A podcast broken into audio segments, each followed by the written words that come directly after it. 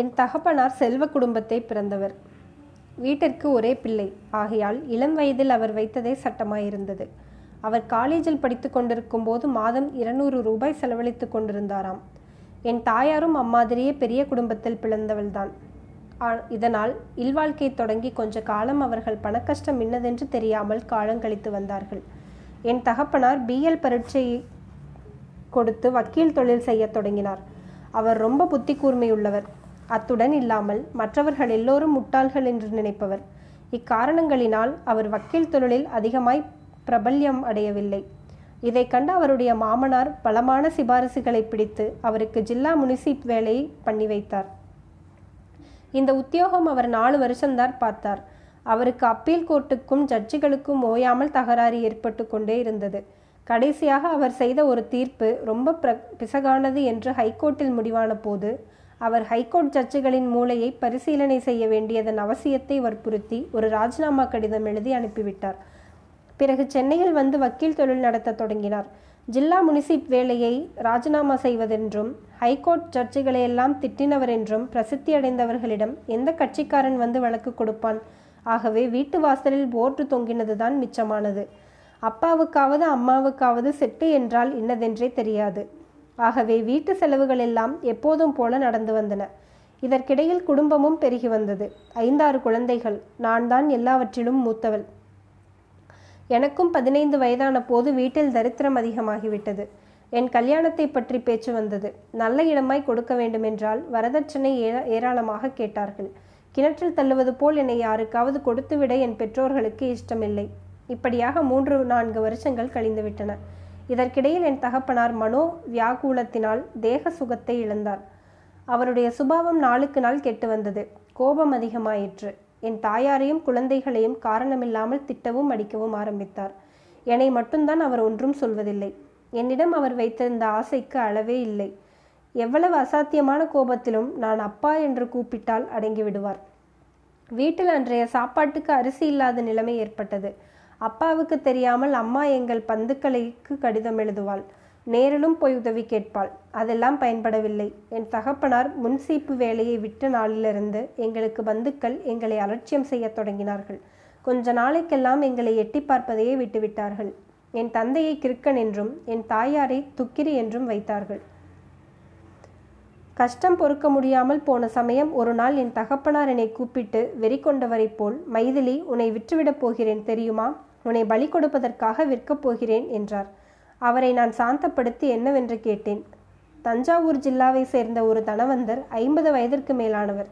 என்னை தமக்கு கல்யாணம் செய்து கொடுத்தால் பத்தாயிரம் ரூபாய் தருவதாக சொல்கிறார் என்று அறிந்தேன். அப்பா அந்த விவரத்தை சொல்லிவிட்டு குழந்தாய் நான் சொல்கிறதை கேள். இன்று ராத்திரி நீ கிணற்றில் விழுந்து செத்துப்போய்விடு என்று கூறி தேம்பி தேம்பி அழுதார். நான் அவரை தேற்றி அப்பா நான் கிளர்ச்சி விழப்போவதில்லை கட்டாயம் அவரைத்தான் கல்யாணம் செய்து கொள்ளப் போகிறேன். எல்லாம் விதி போல் நடக்கும். பால்ய வயதுள்ளவர்களை கல்யாணம் செய்து கொண்டவர்கள் எல்லாம் த என்ன சுகப்பட்டு விட்டார்கள்? எப்படியாவது இந்த குடும்பத்தின் தரித்திரம் தீர்ந்தால் போதும் என்றேன்.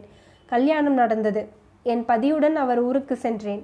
அவர் இந்த பாபநாசம் தாலுக்காவில் பெரிய மிராசுதாரர் சிறந்த கல்வியறிவுள்ளவர். அவருடைய முதல் மனைவி சந்ததி இல்லாமலே இறந்து போனாள். வேறு நெருங்கிய பந்துக்கள் அவருக்கு யாரும் இல்லை. தள்ளாத வயதில் தனிமை வாழ்க்கையை சகிக்க முடியாமல் தான் என்னை கல்யாணம் செய்து கொண்டதாக அவர் அறிவித்தார். எனக்கு ஒரு விதமான குறையும் வைக்கவில்லை. எந்த விதத்திலும் என் இஷ்டத்திற்கு மாறாக நடக்க செய்யவும் இல்லை. நான் அவருடைய வீட்டில் இருப்பதே அவருக்கு திருப்தியாயிருந்தது. அவருடன் உட்கார்ந்து படித்தாலும் பேசினாலும் பரம சந்தோஷமடைவார். இப்படியே என் வாழ்நாள் முழுதும் கழித்துவிட வேண்டுமென்றே எண்ணேன் ஆனால் விதி வேறு விதமாயிருந்தது. ஒவ்வொரு வருஷமும் கோடை காலத்தில் இரண்டு மாதம் நாங்கள் தரங்கம்பாடிக்கு போய் தங்குவது வழக்கம். தரங்கம்பாடியில் எங்கள் வீட்டுக்கு அடுத்த வீட்டில் கும்பகோணத்தில் பிரபல வியா வியாபாரியான ஒரு பம்பாய் சேட்டு வந்து தங்குவதும் உண்டு. ஒரு வருஷம் பம்பாயிலிருந்து அவருடைய மருமகனும் அங்கே வந்து தங்கினான் அந்த இளைஞன் பெயர் கிரிதலால்.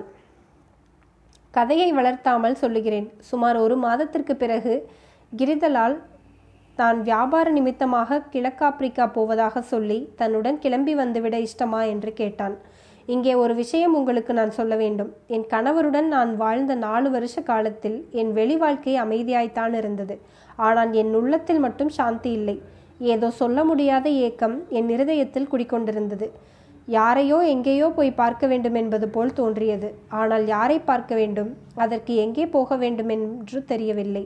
பெண்களில் சிலருக்கு பேய் பிடிக்கிறது என்கிறார்களே அந்த மாதிரி என்னையும் ஏதோ பிடித்திருக்கிறதோ என்று கூட சில சமயம் சந்தேகப்படுவேன். எந்த உருவம் தெரியாத மனிதரை காண வேண்டுமென்று நான் ஏக்கம் கொண்டிருந்தேனோ அவரல்ல அந்த கிரிதலால் என்று எனக்கு தெரிந்திருந்தது. ஆனாலும் நான் அவனுடன் போக சம்மதித்தேன். வாழ்க்கையில் எனக்கு அவ்வளவு அலுப்பு உண்டாகிவிட்டது. எங்கேயாவது போக வேண்டும் என்கிற அளவில்லாத தாபம் ஏற்பட்டிருந்தது. இன்னும் கொஞ்ச நாள் அங்கே இருந்தால் பைத்தியம் பிடித்து விடுமோ என்று பயந்தேன். ஒரு நாள் என் கணவர் ஏதோ கோர்ட்டு காரியமாக தஞ்சாவூர் போயிருந்த போது நாங்கள் புறப்பட்டு சென்னை வந்து கப்பலேறினோம் கப்பலில் ஏறிய மறுநாளே கிரிதலாளின் சுபாவம் தெரிய வந்தது அவன் பெருங்குடிகாரன். எவ்வித பாதகத்திற்கும் அஞ்சாதவன் என்று அறிந்தேன். கடைசியில் நேரோப்பியில் இறங்கியதும் அவன் என்னை ஒரு வீட்டிற்கு அழைத்து போய் அங்கிருந்த ஒரு மா மாதினிடம் என்னை ஒப்புவித்துவிட்டு சென்றான். அன்று ராத்திரி அது ஒரு விபச்சார விடுதி என்றும் கிரிதலால் மூவாயிரம் ரூபாய்க்கு என்னை அந்த விடுதிக்கு சொந்தக்காரிக்கு விற்றுவிட்டு போய்விட்டான் என்றும் அறிந்தேன். எனக்கு வந்த கோபத்தையும் ஆத்திரத்தையும் சொல்லி முடியாது. மனநிலையை பொறுத்தவரையில் ரக்ஷியாகிவிட்டேன். மறுநாள் இரவு என்னுடைய அறைக்குள் வந்த குடிகாரன் ஒருவனை அவனிடமிருந்த கத்தியை பிடுங்கிக் கொண்டு அதனாலேயே குத்தி கொன்றேன். இந்த இரத்தக்கரை தோய்ந்த கையை தான் இப்போது நீங்கள் பிடித்து கொண்டு நிற்கிறீர்கள் என்றால் மைதிலி. ஒரு கணம் என் உடம்பெல்லாம் நடுங்கிற்று. ஆனாலும் நான் அவளுடைய கரத்தை விடவில்லை. மைதிலி மேலே கதையை தொடர்ந்தாள். அந்த விடுதியின் சொந்தக்காரி வந்தபோது கத்தியை காட்டி அவளையும் கொன்று விடுவதாக சொன்னேன். அவள் நல்ல வார்த்தை சொல்லி என்னை சமாதானப்படுத்தினாள். என்னை தொந்தரவு செய்வதில்லை என்றும் இந்தியாவிற்கு திருப்பி அனுப்பிவிடுவதாகவும் வாக்களித்தாள். ஒரு நாள் இரவு நான் ம உணவு அருந்தியதும் என்னை மீறிய தூக்கம் வந்தது. ஏதோ மயக்க மருந்து கொடுத்து விட்டார்கள் என்று மனதில் தோன்றிய உடனேயே அப்படியே மயங்கி விழுந்தேன். மறுபடி உணர்ச்சி வந்து கண்விழித்து பார்த்தபோது மகாபயங்கரமான ஒரு காட்சியை கண்டேன். இங்கிலீஷ் கதைகளில் வாசித்திருக்கிறோமே. அம்மாதிரியான ஆப்பிரிக்கா தேசத்து காட்டுமிராண்டி ஜனங்கள் அநேகரனை சூழ்ந்து கையில் பயங்கரமான ஆயுதங்களுடன் நின்றார்கள். சற்று தூரத்தில் பெரும் நெருப்பு எரிந்து கொண்டிருந்தது. அறிவு சிறிது தெளிந்ததும் நிலைமை இன்னதென்று எனக்கு விளங்கிற்று. அந்த பெண் பேய் என் மேல் பழிவாங்குவதற்காக இந்த காட்டுமிராண்டிகளிடம் என்னை அனுப்பிவிட்டாள். அவர்கள் இப்போது என்னை பலி கொடுத்து நெருப்பில் போட்டு நரமாமிச பக்ஷணம் செய்ய போகிறார்கள். இந்த எண்ணம் தோன்றியதுமே மறு மறுபடியும் கண்களை மூடிக்கொண்டேன். எந்த நிமிஷமும் என் மேல் ஈட்டிகள் பாயும் என்று எதிர்பார்த்தேன். என் மீது பரிபூரண நம்பிக்கை வைத்திருந்த என் கணவருக்கு செய்த துரோகத்திற்கு பலன் கிட்டுவிட்டதென்று எண்ணினேன். என் தந்தை உன்னை பலி கொடுக்க விற்றுவிட்டேன் என்று சொன்ன வாக்கு பழித்துவிட்டது என்றும் நினைத்து கொண்டேன். அப்போது அந்த காட்டு மிராண்டிகளின் வாத்தியங்களிலிருந்து கிளம்பிய பயங்கர ஒளி சட்டென்று நின்றது. அதற்கு பதிலாக ஒரு விதமான சத்தம் ஆகாய வெளியிலிருந்து கேட்டது. உடனே அது என்னவென்று சப்தம் என்று அறிந்தேன். கண்ணை திறந்து பார்த்தால் ஆகாய விமானம் ஒன்று இறங்கிக் கொண்டிருந்தது. அது அருகில் வந்ததும் அந்த நரமாமிச பக்ஷினிகள் வெகுண்டு நாலாபுரமும் ஓட்டமெடுத்தார்கள். ஆகாய விமானத்திலிருந்து இறங்கிய ஒரு ஒரு வெள்ளைக்கார பெண் தன் கையில் இருந்த கைத்துப்பாக்கியால் நாலாபுரமும் பார்த்து சுட் சுட்டாள். அந்த காட்டுமிராண்டிகள் அலறி அடித்துக்கொண்டு ஓடினார்கள். உடனே என்னுடைய கட்டுகளை அவள் அவிழ்த்து ஆகாய விமானத்தில் ஏற்றிக்கொண்டாள் அந்த வெள்ளைக்காரி ஆப்பிரிக்கா கண்டத்தை ஒரே மூச்சில் தாண்டும் பந்தயத்திற்காக பறந்து கொண்டிருந்ததாகவும் பந்தயம் போனால் போகட்டும் என்று அவ்விடத்தில் கீழிறங்கி என்னை காப்பாற்றியதாகவும் சொன்னாள். ஒரு ஜீவனுக்கு அந்திம காலம் வரவில்லை என்றால் எப்படி ஆபத்திலிருந்தும் எந்த விதத்திலாவது தப்பிக்க முடியும் என்பதற்கு நானே சாட்சியாயிருக்கிறேன்.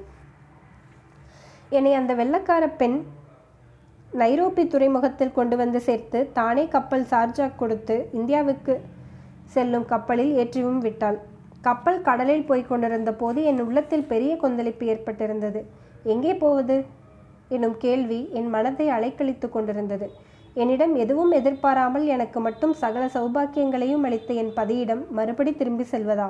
ஐயோ அவருடைய மனம் என்ன வேதனை அடைந்ததோ? அவர் என்னை திரும்பி அங்கீகரிப்பாரா?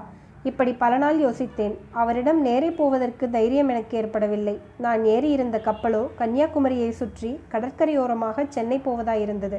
வேண்டுமானால் நான் நாகப்பட்டினத்தில் இறங்கி அவரிடம் போகலாம். அதற்கு எனக்கு துணிச்சல் ஏற்படவில்லை. சென்னை பட்டணத்திலே இறங்கி என் தகப்பனாரிடம் தஞ்சம் புகுவதென்று தீர்மானித்தேன். ஆனால் மறுபடியும் விதி குறுக்கிட்டது. நாகப்பட்டினம் துறைமுகத்திலிருந்து ஒரு நாள் இரவு கப்பல் புறப்பட்டது. மறுநாள் அதிகாலையில் சென்னை போய் சேர வேண்டும். ஆனால் அது சென்னை போய் சேரவில்லை. அன்று இரவு கடலில் பிரமாதமான புயலடித்தது அலைகள் மலைகளைப் போல் எழுந்தன. உலகத்தில் எவ்வளவு விதமான அபாயங்கள் கஷ்டங்கள் உண்டோ அவ்வளவையும் நான் அனுபவிக்க வேண்டும் என்று பிரம்மதேவன் என் தலையில் எழுதியிருந்தான். கப்பலுக்கு அபாயம் வந்துவிட்டதென்றும் உயிர் தப்ப விரும்புகிறவர்கள் கப் படகுகளில் ஏற வேண்டுமென்றும் தெரிவிக்கப்பட்டோம். எனக்கு உயிர் தப்ப விருப்பமில்லை.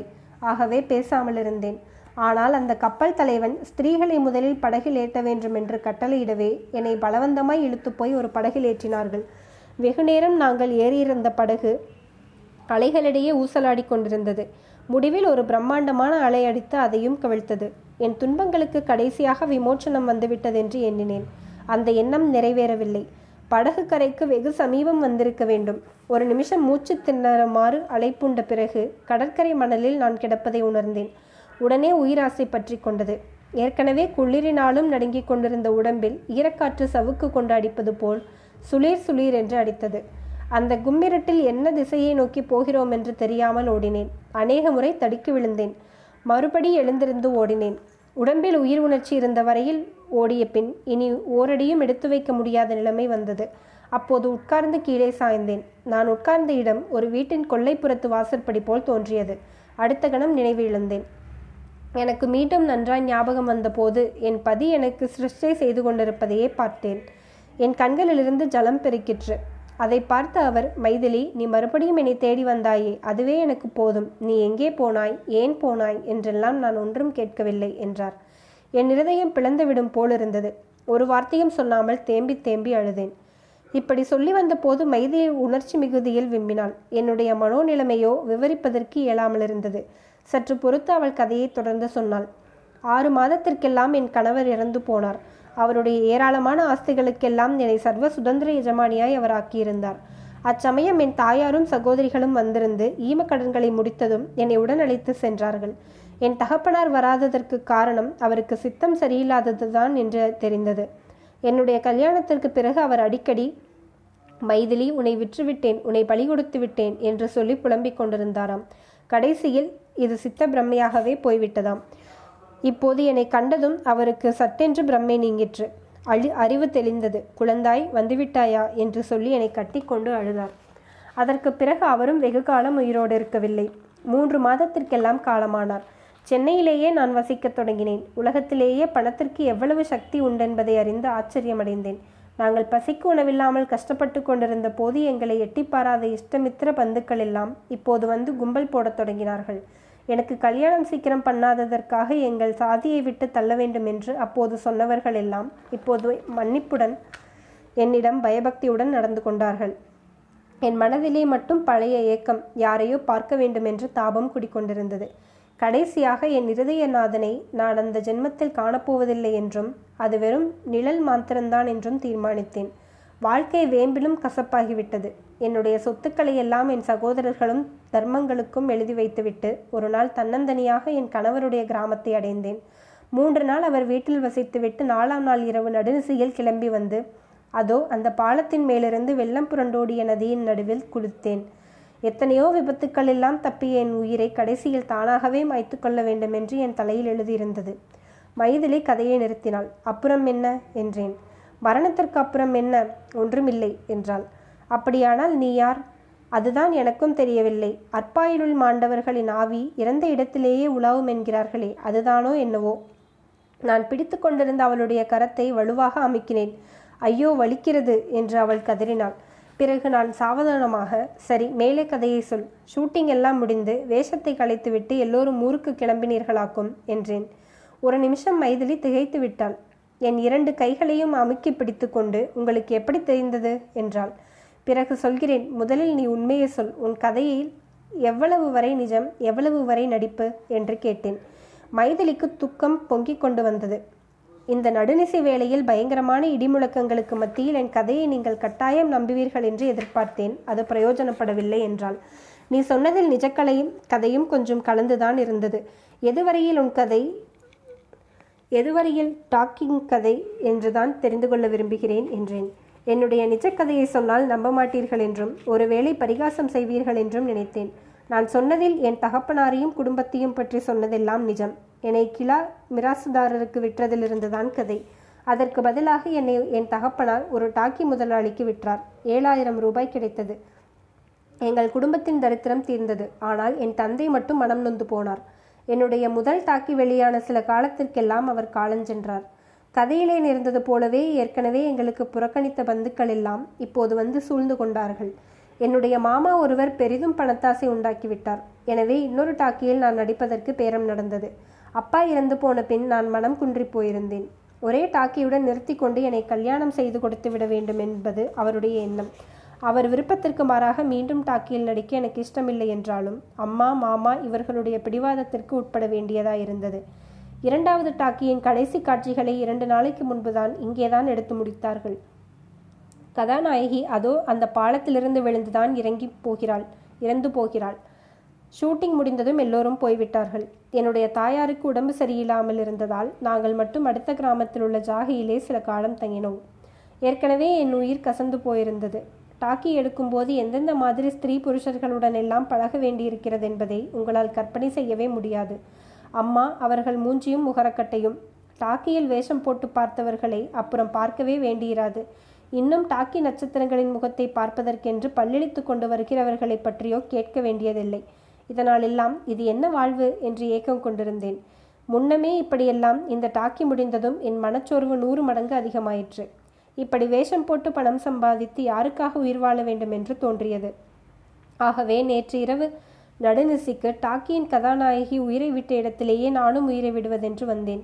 பின்னே ஏன் தாமதித்தாய்? என்று கேட்டேன். மதகிலிருந்து குதிக்கப் போன சமயம் மோட்டார் குழலின் சத்தம் கேட்டது. எக்காரணத்தினாலோ உடனே என் தைரியம் போய்விட்டது என்று கூறி மேலே பேசுவதற்கு தயங்கினாள். காரணம் நானே சொல்லட்டுமா? டாக்கியின் கதாநாயகியைப் போலவே உன்னுடைய உள்ளமும் உருவம் தெரியாத ஒருவரை தேடிக்கொண்டிருந்தது அவர் அந்த மோட்டாரில் வருகிறார் என்று உன் இருதயத்திற்குள்ளே ஏதோ சொல்லிற்று இல்லையா? என்றேன். மைதிலி கண்களில் அளவில்லா ஆச்சரியம் தோன்ற இதெல்லாம் உங்களுக்கு எப்படி தெரிந்தது? நீங்கள் மந்திரவாதியா? என்று கேட்டாள். மழை நன்றாய் விட்டுவிட்டது. ஆகாயத்தில் மேகங்கள் கலைந்து கொண்டிருந்தன. கீழ்வானம் சிறிது வெளுத்தது. வயல் மடைகளில் சலசல என்று ஜலம் பாயும் ஒளி கேட்டது.